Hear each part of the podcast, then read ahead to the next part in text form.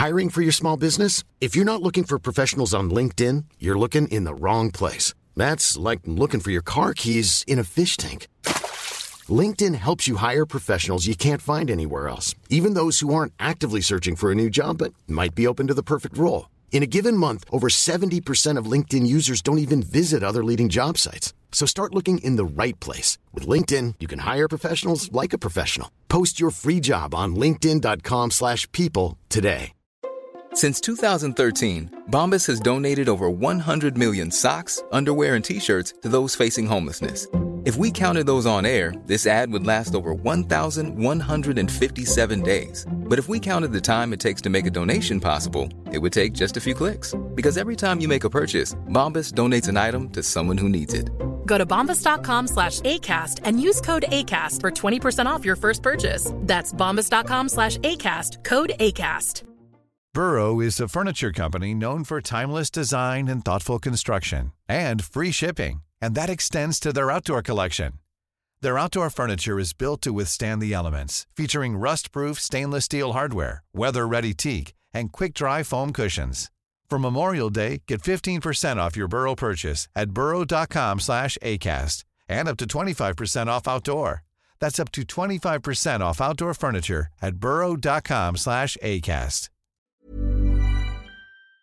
آمریکا چطوری درست شده؟ کشور آمریکا. این ایالات متحده آمریکا که میگیم این یعنی چی؟ تو این ویدیو می‌خوایم درباره داستان شروع تاریخ آمریکا صحبت کنیم. آمریکای مدرن صحبت کنیم. یک ویدیو دوباره عمیق نیست خیلی جامع نیست ولی فکر می‌کنم برای اینکه یه خورده سر در بیاریم داستان آمریکا از کجا شروع شده و چیه فکر می‌کنم که حرکت خوبیه و شروع خوبیه.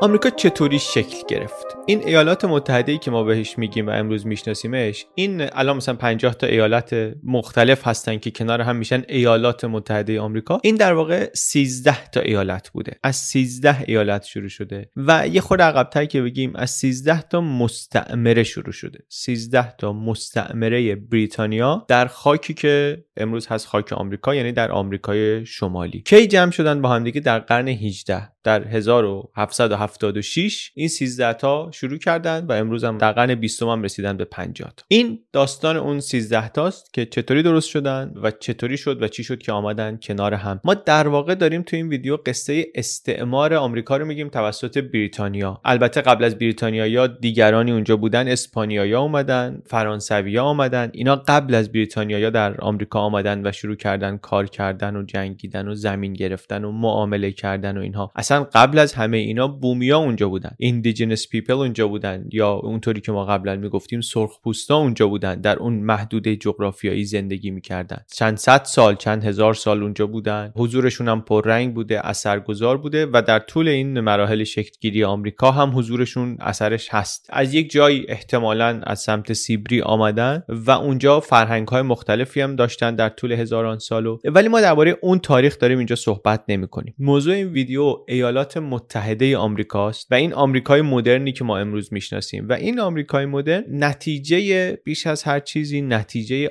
آبادسازی که بریتانیایی ها انجام دادن. استعماریه که بریتانیایی ها انجام دادن. آبادسازی یعنی استعمار یعنی استعمار یعنی آباد کردن آبادسازی. امروز برای ما استعمار معنی متفاوتی پیدا کرده جدا از معنی لغویش. و این ممکنه باعث بشه که تاریخ رو هم که داریم می‌خونیم اشتباه بفهمیم. اگر فقط بگیم استعمار و به اون معنی واقعیش تصور نکنیم ممکنه که اشتباه فکر کنیم. چرا ما میگیم پیدایش آمریکای مدرن نتیجه استعمار بریتانیاست. چون بریتانیایی رفتن اونجا رو ساختن اونجا رو آباد کردن. و هرچند فرانسوی قبلش بودن ما قصه بریتانیا رو تعریف می‌کنیم. چون فرانسوی اصلا دنبال چیز دیگری بودن. اینا وقتی رفتن اونجا بیشتر می‌خواستن با بومیا رابطه برقرار کنن و با اونا تجارت کنن. می‌خواستن رابطهشون رو بسازن. توی سریال اوکلاهومای چنل بی ما درباره این حرف زدیم که مثلا یه هیئتی از بومیان رو برداشتن بردن فرانسه بهشون نشون دادن که ما چه تمدنی هستیم ما چه جور سیستمایی داریم چیکار کار می‌کنیم. دنبال این بودن که با اونها رابطه بسازن. ولی قصه بریتانیا این نبود. در حالی که فرانسوی در همین حال و کار بودند سر و کله بریتانیا پیدا شد و بریتانیا آمد شروع کرد به رقابت با اسپانیایی که مثلا 100 سال قبلش آمده بود. رفت به سمت آمریکای شمالی. اسپانیا خیلی در آمریکای جنوبی بود و البته در آمریکای شمالی هم بود. بریتانیا بیشتر رفت به آمریکای شمالی و از همون اول هم هدفش رو گذاشت که در همین شمال قاره زمینهایی رو شروع کنه بسازه.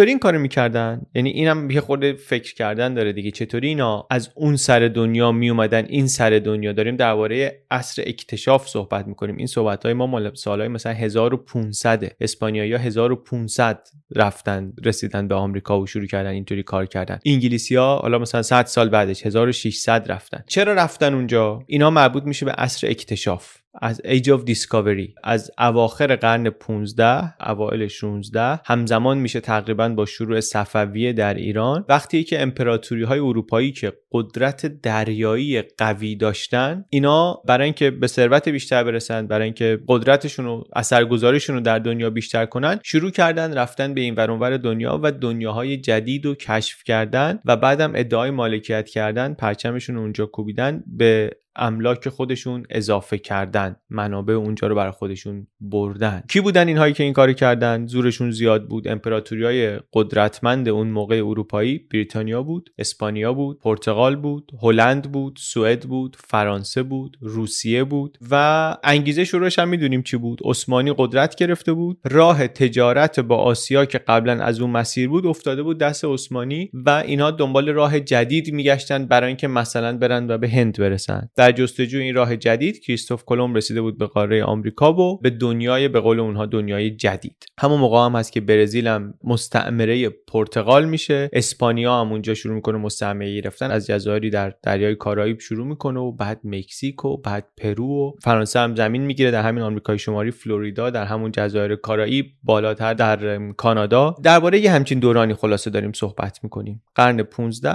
قرن 16 سالهای 1500 شروع دوره وارد شدن اروپایی ها به آمریکاست و مستقر شدنشون اونجا. استعمار آمریکای شمالی رو رسما میگن که اسپانیایی ها شروع کردن در 1565 در فلوریدا. آمدن سرشاخ شدن با بومیایی که اونجا بودن. این بومیا بیچاره هم باید با خود اروپایی ها می جنگیدن هم باید با بیماری های تازه می جنگیدن که اینا از اون ور دنیا آورده بودن و اینا براشون آماده نبودن و هم باید با برده هایی می جنگیدن و رقابت می‌کردن که اینا از آفریقا آورده بودن. خیلی از بومی های آمریکایی رو اصلا بیماری هایی کشتن که واقعا اینا از اروپا آورده بودن و آمریکایی‌ها بهش عادت نداشتن. و البته این دو سره بود اروپایی هم که آمدن خیلیاشون کشته شدن به خاطر بیماری هایی که بهش عادت نداشتن. انگلیس ولی کی آمد؟ بریتانیا کی آمد؟ تقریبا 100 سال بعد از اسپانیایی‌ها. بریتانیایی‌ها دیر رسیدن ولی وقتی که رسیدن گفتم ما اصلا مدل کار رو عوض می‌کنیم. ما دنبال یک جور استعمار دیگه میریم. سیستمشون اینطوری بود که کشتی از بریتانیا می‌رفت خودشون میرسون به سواحل شرقی آمریکا همین اتفاقات تو ساحل شرقی میفته دیگه جایی که کشتی که میره بهش می‌رسه. این ایست کوست آمریکاست. با کشتی می‌رفتن خودشون رو میرسوندن به اونجا. مثلا 100 نفر 150 نفر از انگلیس رفتن رسیدن اونجا. این 100 150 نفر رو پیاده می‌کنن کشتی میره. اینا شروع می‌کنن به آباد کردن این سرزمین جدید. یه جامعه ای برای خودشون تشکیل بدن و حالا با همون امکانات قرن 16 دیگه زمان شاه عباس فکر کنیم. واقعا یه مقداری فکر کنیم بهش. یعنی میگیم 16 و مثلا اینا میرن جامعه می‌سازن یکم فکر کنیم درباره چه عملیاتی داریم صحبت می‌کنیم. و وقتی که فکر کنیم متوجه میشیم که چرا اوایلش موفقیت آمیز نیست. شکستش خیلی زیاده. بریتانیایی که می‌رفتن اونجا یا شرایط تغذیهشون خوب نبود میمردن یا بر اثر بیماری میمردن یا جنگ می‌کردن با بومیا کشته می‌شدن میمردن. خیلی وقتا می‌شد که کشتی می‌رفت. سال بعد که برمیگشت دیگه کسی زیادی باقی نمونده بود. اونایی که باقی مونده بود سوار می‌کرد برمیگردون بریتانیا. کم کمتر می‌شد که اینها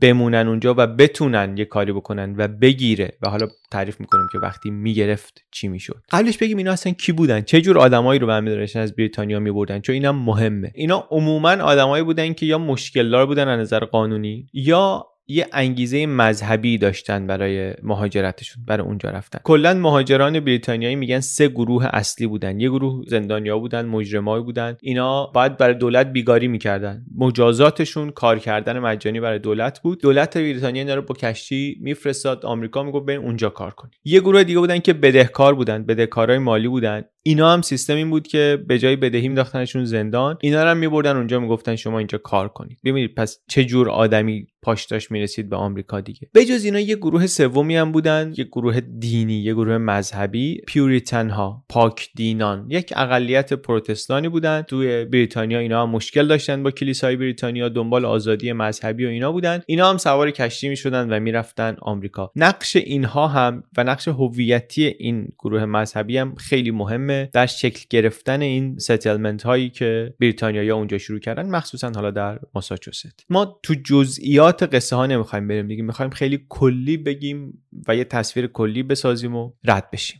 بجز این سه گروهی که از بریتانیا می آمدن یه گروهی هم برده هایی بودن که انگلیسی ها می آوردن به اجبار از آفریقا از آفریقای جنوبی می آوردن اینجا که در کار کشت و زرع و اینها نیروی یدی مجانی باشن برای بریتانیا یا بتونن کار رو پیش ببرن. چندین سال این قصه ادامه پیدا کرد. اینا هی آدم بردن 100 تا 150 تا بردن پیاده کردن و نگرفت. نشد. چیزی درست نشد. اومدن برایشون گردوندن. تکرار کردن تکرار کردن نگرفت تا اینکه بالاخره یه زمانی گرفت. از سال 1620 کم کم یک جاهایی این جمعیت هایی که رفته بودن توی آمریکا در کشاورزی پیشرفتایی کردن. شرایط تغذیهشون شرایط مقاومتشون در برابر بیماری خود بهتر شد و تونستن اینا به مرور زمان اولین گروه های جمعیتی بریتانیایی رو درست کنن مستقر در خاک آمریکا که 1620 گفتیم. وارد قرن 17 شدیم. البته این زمینایی که دارن توش کار می‌کنن و زمینایی که دارن آباد می‌کنن اینا همه جز مملکت بریتانیاست. یعنی قلمرو بریتانیاست. این آدمایی هم که اونجا هستن بریتانیایین بچه هاشون هم بریتانیایین نوه هاشون هم بریتانیایین دارن تو زمین بریتانیا کار می‌کنن. ولی رفتن اونجا و یه سازوکاری هم گذاشته بودن که تو این سرزمین های جدیدی که میرن هر کسی هر جا میره دیگه با یه امتیازنامه ای اونجا میشه مال شاه انگلستان یا حاکم انگلستان شاه یا ملکه بریتانیا واقع. یک رویال چارتر داشتن یک امتیازنامه ده 15 ساله داشتن. میگفتش که هر کی که می‌رسه اونجا کشف می‌کنه یه جایی رو یا فتح می‌کنه یه جایی رو این میشه مال خودش رو می‌تونه استفاده کنه. و بعد ده 15 سال این اجاره نامه رو این امتیازنامه رو دیگه تمدیدش نمی‌کردن. مالکیت اونجا منتقل می‌شد به دولت بریتانیایا. یعنی اون کسایی که در آمریکا بودن مالک اون زمین نبودن مالک آبادی نبودن. مالکش شاه انگلیس بود. بعد شاه انگلیس هم ممکن بود برای اون منطقه مثلا یک فرمانداری یک فرمانروایی مشخص کنه که این مستعمره رو اداره کنه. مستعمره که گفتیم همشون در این ساحل شرقی هستن. کم کم در این نوار ساحل شرقی داره 13 تا از این جور مستعمره ها به وجود میاد. یه بار دیگه بگیم داریم صحبت کیو می‌کنیم؟ اوائل قرن 17 سالای 1600 و کم. از اون موقع داریم صحبت می‌کنیم دیگه. 1500 اسپانیایی رسیده بودن نزدیک 1600 هم که میشه زمان شاه عباس صفوی بریتانیایی رسیدن و پا گرفته کارش. اینا پا گرفتن کم کم و بومیا رو همینطوری شروع کردن از اون ساحل شرقی کم کم روندن و هل دادن به سمت غرب. از وقتی که این کار شروع شد تا وقتی که موفق شد و شدن 13 تا مستعمره حالا موفق شد یعنی می‌رسیم به اون نقطه‌ای که شدن 13 تا مستعمره 125 سال طول کشید. بخش های مختلف هم هستن. یه بخشش بخش شمالیه. New England نیو همشایر اونجاست ماساچوست اونجاست که گفتیم بیشتر اون پاکدینان بودن توش. رود آیلند هست کنتیکت هست. بعد یه بخش میانی معروف به مستعمرات آتلانتیک میانی. باز اینجا پاکدینان خیلی زیادن پیوریتن ها زیادن. یه بخش زیادی از این رو هلندیا و اسپانیایی از قبل آباد کرده بودن ولی بریتانیایی آمدن اینا رو گرفتن. نیویورک و نیوجرسی و پنسیلوانیا و دلور و اینها رو. و بعدم یه بخش پایینیه که ایالت های جنوبی مستعمرات جنوبی جنوبی میشن. مریلند و ویرجینیا و کارولاینا و کارولینای شمالی کارولینای جنوبی و جورجیا. اینا با هم دیگه فرق داشتن دیگه. اینا فرقهایی داشتن از همون اول و فرقهای زیادی دارن امروز که خیلیاش ریشه هاش در واقع تو همون فرقایی که اینا از قبل داشتن. مثلا مثلا شمالی ها مزرعه دارن جنوبی ها بیشتر کشتزار دارن. کشت مثل کشت تنباکو کشت برنج. و اینا ماهیتا با همدیگه فرق می‌کنن. نیروی کاری هم که لازم دارن با همدیگه متفاوته. کشت در جنوب با نیروی کار مجانی انجام می‌شد با برده هایی که وارد می‌کردن از آفریقا. و اینطوری شد. یکی از دلایل مهم این که بعدا جنوب و شمال آمریکا در موضوع نژادی و اصلا بردهداری اینقدر متفاوت شدن از هم. همین بود. از همین جا آمده بود. مستعمرات جنوبی تر ویرجینیا و جورجیا و کارولینا و اینا تمرکز بردهداری توشون بالاتر از جاهای دیگه بود. جاهای مخصوصا شمالی بود. بعدا هم همینه دیگه. همین تفاوت شمال و جنوب بعدا آمریکا رو میرسونه به نقطه ای که جنگ داخلی میشه توش که حالا بعدا درباره اونم حتما صحبت خواهیم کرد. پس در طول قرن 17 سالهای 1600 این مستعمره ها درست شدن رشد کردن کم کم و قرن 17 اینطوری بود که آمریکای شمالی افتاده بود دیگه دست این سه تا قدرت اروپایی بریتانیا و فرانسه و اسپانیا و رو به رشدشون هم همین بریتانیا بود. همینطور مستعمر نشین های بریتانیایی هم بزرگ می شدن هم زیاد می شدن هم قدرتمندتر می شدن و اومدیم اومدیم اینطوری بپریم از رو همه چی رسیدیم به سالهای 1700 و آغاز قرن 18 از این موقع یه بار یادم باشه از 1600 اینا آمده بودن دیگه. ولی از این 1700 تا 1760 63 60 سال. به قول آقای مهدی تدیونی که کانال تاریخ اندیشی رو داره و یکی از منابع خیلی مهم ما برای درست کردن این ویدیو هم یک سلسله برنامه لایو اینستاگرامی که ایشون گذاشته تاریخ آمریکا رو توش تعریف کرده. حالا آخر ویدیو صحبت می‌کنم پیشنهاد می‌کنم ببینید. به قول ایشون این 60 سال این سالهاییه که بریتانیا و فرانسه دارن با هم میجنگن سر آمریکا 1700 تا 1763 نزاع بریتانیاست و فرانسه جاهای دیگه هم دارن با هم میجنگن ولی از جمله سر آمریکا دارن با هم میجنگن توی آمریکا دارن با هم میجنگن. توی همین دوره هم هست که کانادا رو مثلا انگلیسی ها از فرانسه می‌گیرن یا از اسپانیا یه جایی رو می‌گیرن. با هلندیا میجنگن از اونا می‌گیرن. از بومیا همینطور خیلی چیزها رو می‌گیرن و اینطوری مستعمرات بریتانیایی بزرگ و بزرگتر میشه. اما جنگ های اصلی جنگ های بزرگتر با فرانسه است. بریتانیاست با فرانسه. مرزاشون هم یه خورده مشخص و شفاف نیست. فرانسه مثلا میگه همه بستر رود میسیسیپی مال ماست و خب سر اینم اختلاف و از موضوعات جنگه. کلا خیلی هزینه میشه تا این 13 تا مستعمره شکل بگیرن و بزرگ بشن. چندین جنگ میشه. مهمترینش و معروفترینش احتمالا جنگی که معروف به جنگ با فرانسه و ایندیان ها. French and Indian War این مهمترین جنگ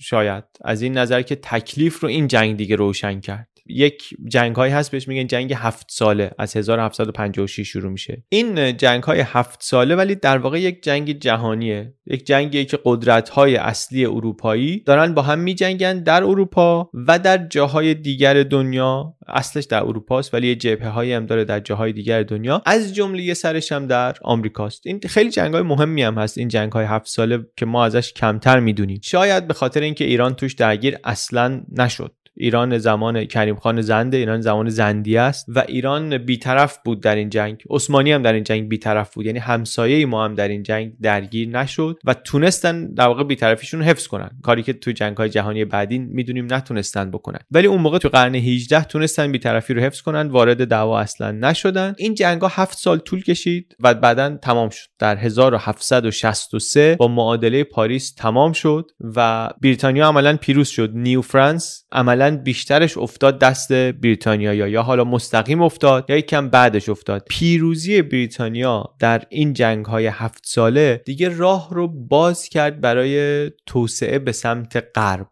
در آمریکای شمالی. و این توی آمریکاست. حالا خارج از آمریکا راه بریتانیا در واقع داره تو دنیا باز میشه برای اینکه بشه اون امپراتوری قدرتمند و مسلطی که می‌دونیم در پی این جنگ شد. خیلی جنگ های مهمی بود و بریتانیا هم توش پیروز شد و ازش به عنوان امپراتوری قدرتمند دنیا آمد بیرون از این جنگ ها. اما ما اینم می‌دونیم که جنگ های اینطوری مخصوصا وقتی طولانی میشن به همه فشار میارن حتی به برنده. یعنی حتی برنده جنگ ممکنه که بعد از این جنگ ها یک دگرگونی بزرگی رو ببینه یا تجربه کنه. ما اینو تو جنگ جهانی اول هم دیدیم تو جنگ جهانی دوم هم دیدیم. علت مستقیمش هم اینه که خب جنگ هزینه های خیلی زیادی داره دیگه. بر همینم پیروزی در جنگ های بزرگ اینطوری درست قدرت امپراتوری رو که برنده باشه تثبیت می‌کنه. ولی جونش هم می‌تونه بگیره واقعا به خاطر هزینه بالا. بریتانیا پیروز شد در این جنگا به کمک ساکنان مستعمره ها و اینها. ولی هزینه مالی سنگینی تحمیل کرد این پیروزی ها به بریتانیا و خزانه رو خالی کرد.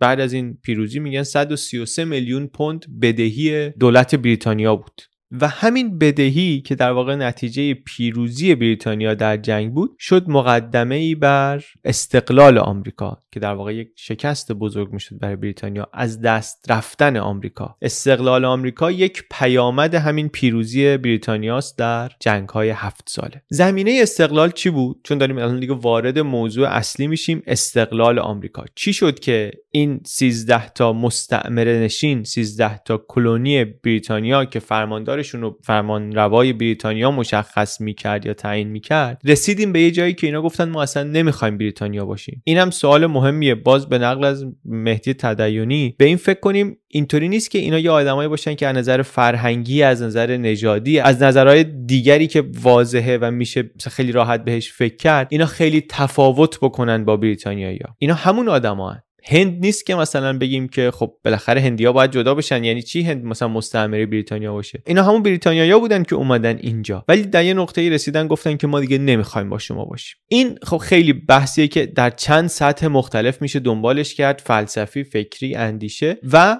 اقتصادی و سازوکار دنیا. ما وارد همه اون جنبه هاش نمیشیم. خیلی خلاصه فقط به اون چیزهایی که روی کاغذ مهمترین اتفاقات هستن اینجا اشاره می‌کنیم. آماده بشیم برای حالا حرفایی که بعدا شاید بشه زد. روی کاغذ وقتی نگاه می‌کنیم مسئله مسئله مالیاته. یعنی چیزی که هست اینه که دعوا سر مالیات شروع شد. بدهی های سنگین دولت بریتانیا کار رو به جایی رسون که خب گفت من باید پول برم بگیرم از اینا. از این مستعمره های سیزده ای که اونجا دارم باید برم مالیات های جدید و عوارض بیشتر بگیرم. اینا می‌گفتن ما مالیات نمیدیم. چند تا قدم مختلف برداشتن بریتانیا یا به شکلهای مختلف اومدن تلاش کردن مالیات بگیرن. بعضیا شدیدتر بعضیا ضعیفتر بعضیا همهگیرتر بعضیا یه خورده محدودتر. ولی اینا گفتن نه الا و بلا ما مالیات نمی‌خوایم بدیم. یک کوچولو چند تا از این قدم ها رو بگیم از این تدبیرهای مالیاتی دولت بریتانیا رو بگیم. مثلا اومدن گفتن یک قانونی گذاشتن شوگر اکت. قانون هم هست دیگه باز دقت کنیم. اینایی که در آمریکا هستن تو زمین های بریتانیا هن. حاکمشون از بریتانیا اومده قانونشون قانون بریتانیاست. یه قانون گذاشت بریتانیا گفتش که شوگر اکت.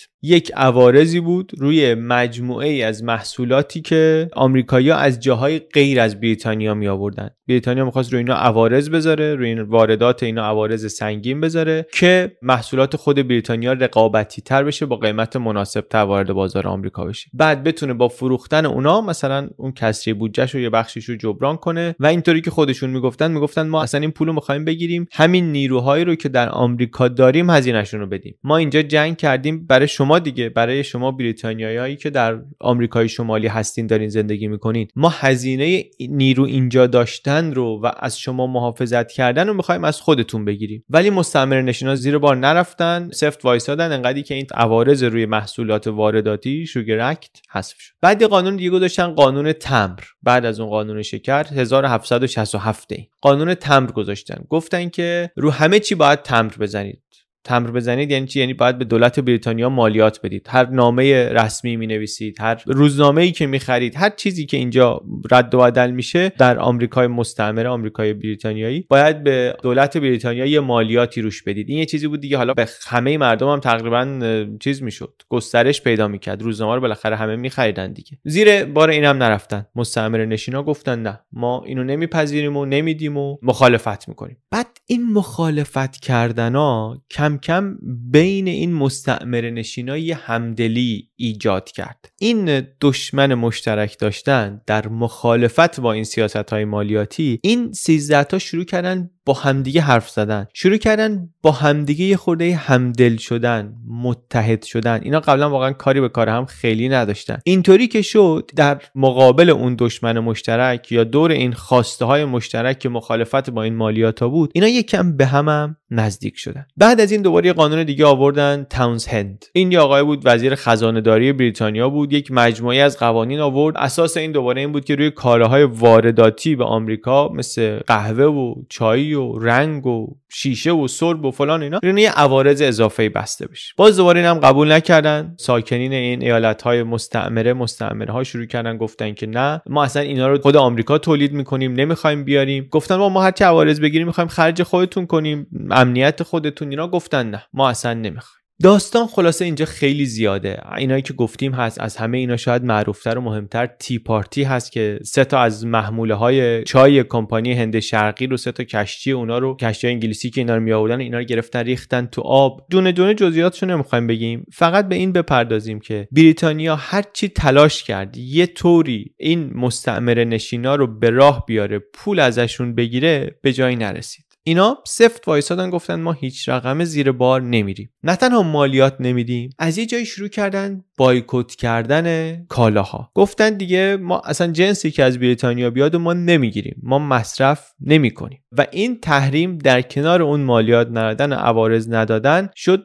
دو تا ابزاری که اینا داشتن و داشتن بهاش فشار سنگینی می آوردن به دولت و حکومت بریتانیا. در مقابل این کارا دولت بریتانیا هم یه سری اقداماتی کرد مثلا قانون کاپیتولاسیون و اینجور چیزا گذاشت و خلاصه کاری طوری شد که این 13 تا مستعمره نشین شروع کردن فکر کردن شروع کردن با هم حرف زدن که این برنامه نشد. اینا خیلی به ما زور میگن از ما مالیات می‌خوان بگیرن برای دولتی برای شاهی که ما هیچ نقشی توش نداریم. یه جمله کلیدی و تاریخی تو این اعتراض ها هست no taxation without representation. میگن ما مالیات نمیدیم جایی که هیچ نقشی در حکومتش نداریم. این حرف زوره برای ما. از اون ور اقیانوس شما واسه خودتون مجلس دارین شاه دارین. ما هم هیچ صدایی توش نداریم. شما بر خودتون قانون می‌ذارید به ما میگید مالیات بده. این حرف زوره. Taxation without representation it's tyranny. این زوره و ما اینو نمی‌خوایم بدیم. این از فکر می‌کنم اولین شعار در واقع این جنبش استقلال آمریکاست و خیلی هم بعدا در طول تاریخ تکرار شد که تکسیشن باید یک رپرزنتیشنی داشته باشه. من نماینده داشته باشم در حکومت. اون وقت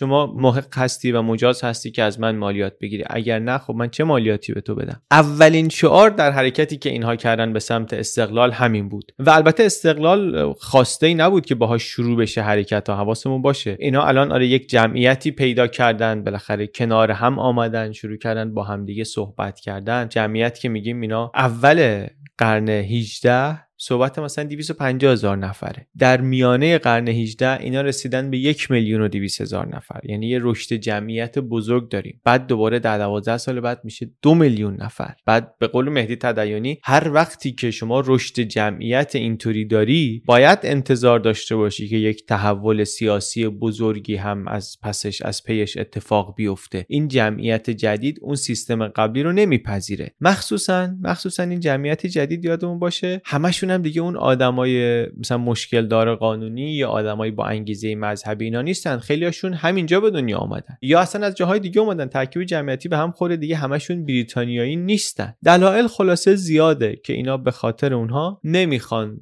در حاکمیت بریتانیا باشن. ته قصه اینه ولی که 150 سال 160 سال بعد از اینکه بریتانیایی وارد آمریکا شدن رسیدیم به جایی که 13 تا مستعمره ای که جمعیتشون هم زیاد شده بافتشون هم متفاوت شده ادارهشون هم از راه دور سخت تر شده دیگه الان خودشون هم زیر بار نمی‌خوان برن. مخصوصا درباره تجارت و چی می‌تونین از کجا وارد کنین و چی می‌تونین به کجا صادر کنین و اینا دیگه واقعا حرف بریتانیا رو نمی‌خوان بخونن. تجارت هم مهمه دیگه یعنی اگه مثلا نقشه اینو نگاه کنیم که چی داره وارد میشه به آمریکا از کجا داره وارد میشه چی داره صادر میشه به کجا داره صادر میشه اونم باز خودش می‌تونه یه خورده بهمون توضیح بده. همین که اینجا فقط تنباکو و برنج و اینجور چیزا می‌تونن کشت بکنن. بعد اینا باید بفرستن بریتانیا. از بریتانیا پارچه و محصولات کارخونه‌ای و اینا می‌تونن بیارن. یعنی شما تو آمریکا نمی‌تونی صنعت درست کنی نمی‌خواستن رقیب درست کنن در آمریکا برای بریتانیا. با نگاه کردن به اینم بازی قرده میشه ریشه های قصه رو فهمید. بگذریم ولی از اینها برسیم به این نقطه ای که این 13 تا گفتن که نه ما taxation without representation رو نمیپذیریم و جمشیم دور هم. این نقطه ای که ایالات متحده داره میشه. جمشیم دور هم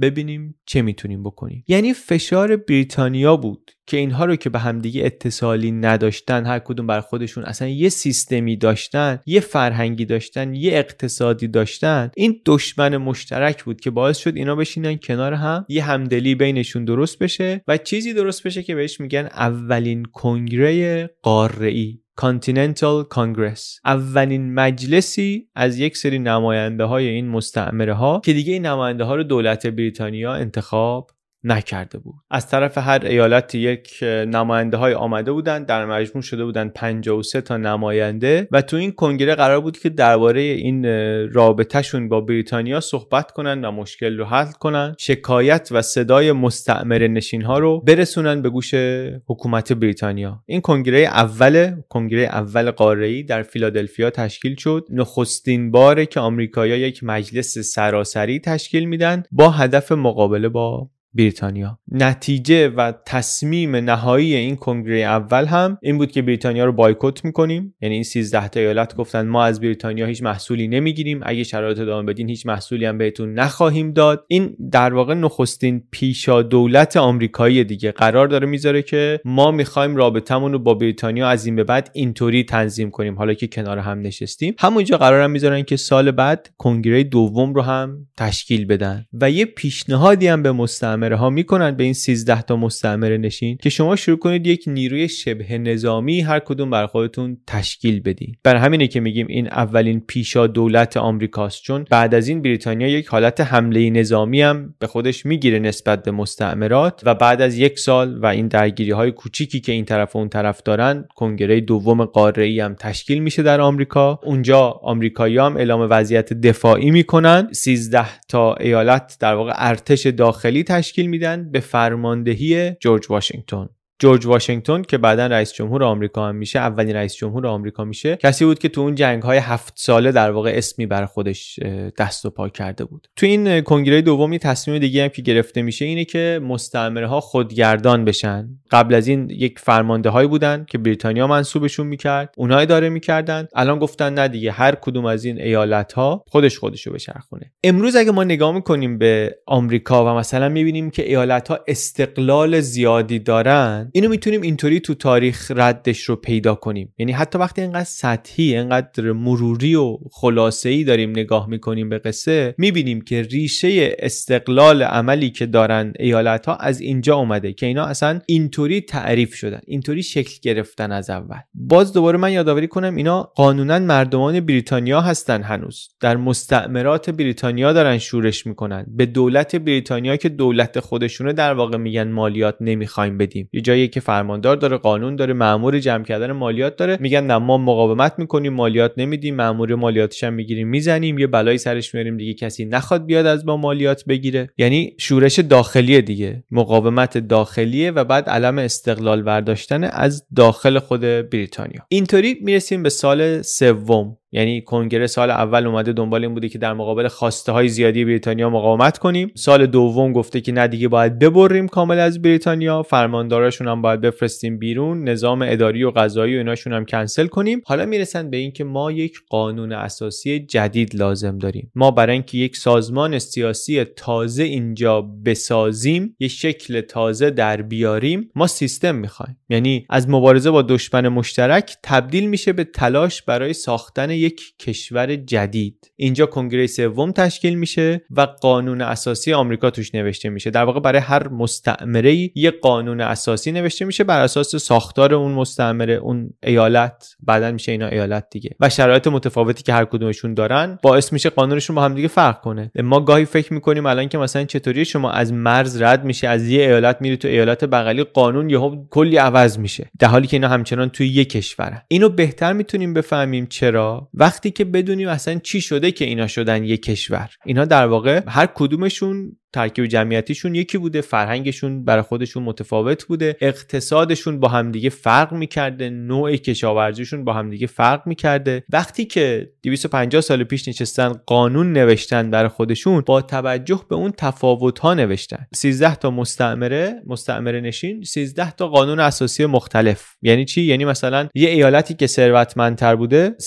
ثروتمندا توش بیشتر بودن گفتن که مثلا برای اینکه در انتخابات شرکت کنیم ما شرط دارایی می‌ذاریم. یه ایالتهایی گفتن ما مثلا به فرماندار اختیار گسترده تر میدیم حق وتو میدیم. بعضی دیگه مثلا اقتصاد توشون یک دستتر بوده فرض کن ثروت توزیع یک دستری داشته فرماندار توش اختیارات محدودتری داشته. حق رأی برابر بوده. یه جاهای مذهبی تر بودن یک ویژگی مذهبی پیدا کرده یه جایی زنا حتی حق رأی پیدا کردن هرچند بعدا ازشون گرفتن. ولی اختلافاتی که امروز بین قوانین ایالت ها می‌بینیم بعضیاشون ریشهشون برمیگرده به همون موقع. از همون کنگره دوم قاره ای تفاوت درست شد و امروز هم همچنان بعضیاش هست. یه خورده زوم اوت کنیم رفتیم تو جزئیات. یه زوم اوت کنیم ببینیم که چی داریم تعریف می‌کنیم چی شده. گفتیم بریتانیا از سالهای 1600 و کم 100 نفر 150 نفر آدم میفرستاد به سرزمین های جدید که برای خودش اونجا پایگاه اقتصادی تازه درست کنه. یه مدت موفق نشد. بعد موفق شد. نهایتا انقدی موفق شد که همه رقبای دیگر رو هم زد کنار هم بومیا رو هم اسپانیایا رو هم فرانسویا رو. ولی در نهایت همین پیروزی براش شد مقدمه شکست. همون 100 نفر 100 نفرایی که فرستاده بودن و شده بودن یه مستعمراتی و کمکشون کردن در جنگ با بومیا و فرانسه و اینا اینا آخرش گفتن ما دیگه نمی‌خوایم با شما بمونیم. صدای استقلال خواهی در آمریکا بلند و بلندتر شد و نهایتا رسیدیم به 1776 4 جولای که اعلامیه استقلال آمریکا نوشته شد. نماینده های مردمی مستعمرات یک بیانیه ای نوشتن و اعلام استقلال کردن. کنگره اول 74 کنگره دوم 75 76 بیانیه استقلال در اومد متن اولیش در اومد. تاماس جفرسون نوشته بود. به نمایندگی از ویرجینیا ایشون توی کنگره بود اون موقع و بعدا هم شد یکی از پدران بنیانگذار آمریکا دیگه. این بیانیه استقلال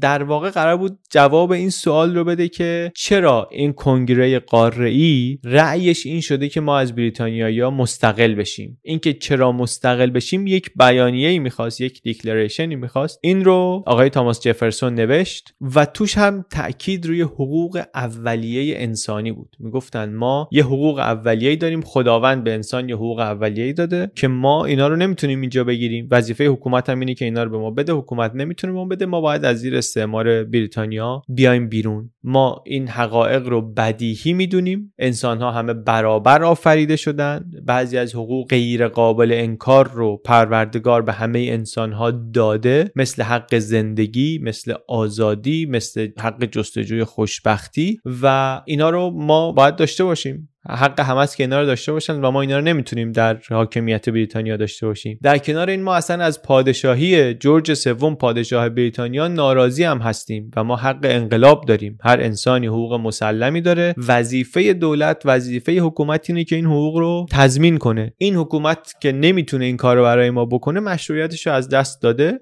همین خطایی که حکومت بریتانیا مرتکب شده. پس ما اعلام استقلال می‌کنیم. البته اینطوری نبود که اعلامی استقلال رو بدن و دیگه مستقل بشن دیگه. بعد از این هفت سال جنگ و درگیری دارن. جنگ و درگیری با بریتانیا دارن. از اواسط جنگ فرانسوی میان به کمک مستعمره نشین ها کاری به جزئیات باز دوباره اون جنگ ها نداریم. ما میپریم دوباره هفت سال جلو به سوم سپتامبر 1783 جایی که معاهده پاریس امضا میشه. معاهده پاریس دیگه جدایی کامل مستعمرات سیزدهگانه است از امپراتوری بریتانیا. کی امضا می‌کنه معاهده پاریس و بریتانیا؟ پادشاه بریتانیا جورج سوم و از این طرف هم یه گروهی از جمله آقای بنیامین فرانکلین و جان آدامز و جان جی و, و کسان دیگری که در کنار اینا بعدا میشن جزء پدران بنیانگذار founding fathers آمریکا. با این بیانیه در 1783 ایالت هایی در آمریکا این آمریکا مستقل میشه از بریتانیا و دولت فدرال در آمریکا تشکیل میشه با 13 تا ایالتی که خود مختار اداره میشن. یک اصول کنفدراسیونی ولی هست که اینا رو کنار هم نگه میداره. بیشتر این چیزی هم که کنار هم نگهشون میداره همچنان چیه؟ درباره اقدام مشترکشونه در مقابل بریتانیا که دفاع متحدی داشته باشن هماهنگ باشن. همچنان اون چسب ایالت ها به همدیگه دشمنی با بریتانیاست. کنفدراسیون مالیات مثلا نمی‌تونه جمع بکنه. بر همین قدرت اجرایی نداره. یه دولت یک پارچه بزرگ نمی‌تونن درست بکنن. ولی تو همون شرایط شروع می‌کنن تدوین قانون اساسی. نمایندگانی از ایالت ها میان. اصول کنفدراسیون رو نوشتن. اینا رو جمع می‌کنن. تصمیم می‌گیرن یک دولت فدرالی درست بکنن. این باز دوباره چالش داره. به خاطر اینکه این 13 تا هر کدومشون اختیار کامل داشتن. هر کار می‌خواستن خودشون داشتن توی ایالت خودشون تو منطقه خودشون می‌کردن. الان باید یه مقداری از اون اختیار رو می‌دادن به یه دولت مرکزی. یعنی از خودشون یه مقدار سلب اختیار می‌کردن. تصمیم سختی بود خیلی هم زمان برد که همه نماینده های همه ایالت ها اینو بپذیرن که ما یک جمهوری فدرال بالادستی درست کنیم که مثلا یک پارچگیمون حفظ بشه. از خودمون یه مقدار اختیارات رو بدیم بره. ولی نهایتا این کارو کردن و هیئت مؤسسانی هم که بود و مسئول این کار بود و قدرت رو گرفت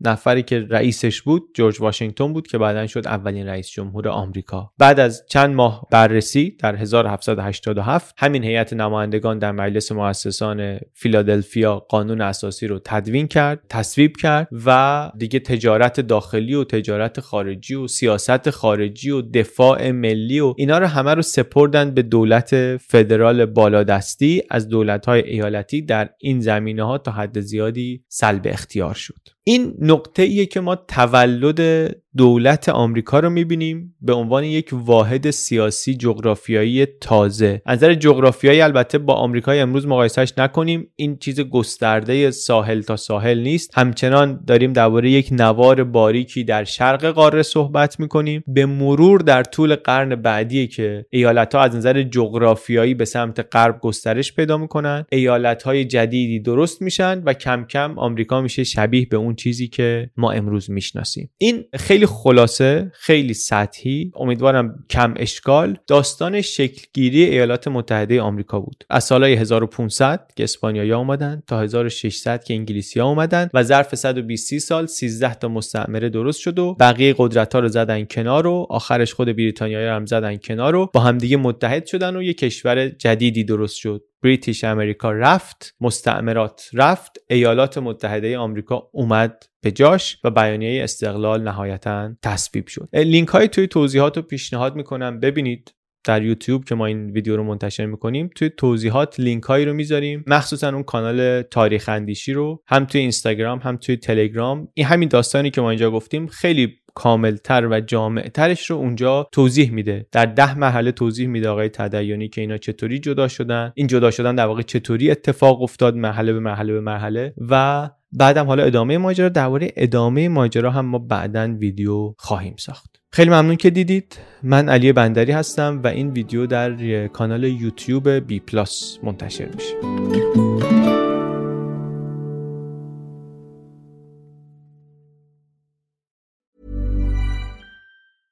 Hey, it's Danny Pellegrino from Everything Iconic. Ready to upgrade your style game without blowing your budget? Check out Quince. They've got all the good stuff shirts and polos, activewear, and fine leather goods, all at 50 to 80% less than other high end brands.